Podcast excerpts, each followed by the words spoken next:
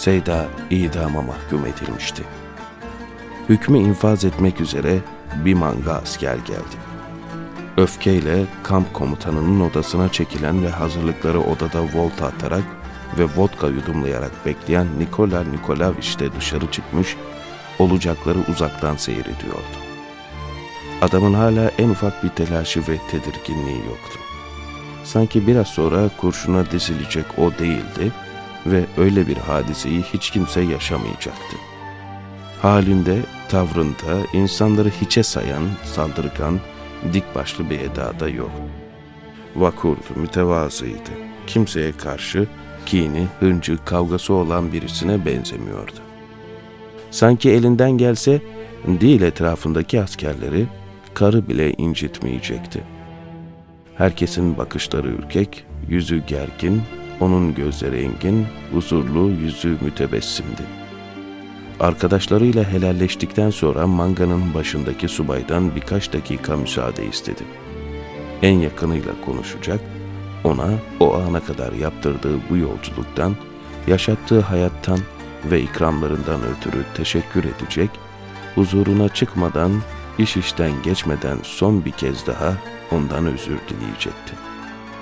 Subay müsaade etti. O kıbleye döndü. Esbabın bütünüyle tesirsiz kaldığı o noktada ellerini kaldırdı. Allah büyüktü ve o büyük olan Allah'ına gidiyordu. Onu bulan neyi kaybederdi ki? İki canlı olanın dünyası sönse ahireti parlamaz mıydı? Dostlarına kavuşacaktı. Arkasında en ulvi şarkıyı dilinden düşürmemeye ahdetmiş bir insanın izini bırakarak gidiyordu. Hayatı pahasına da olsa imanının gereğini yaparak gidiyordu. Herkesin dünya dediği günlerde Mevla diyerek yaşamanın, ondan başkasına secde etmemenin süruruyla gidiyordu. Nebilerin, velilerin yürüdüğü nurlu bir yoldan gidiyordu.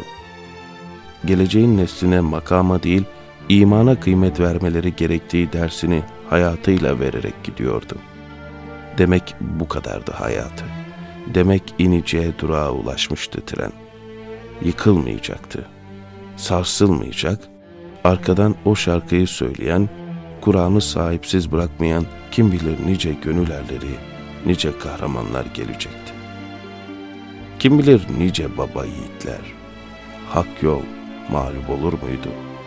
Sahipsiz kalır mıydı hiç? İçinde bir hicranı varsa oydu zaten.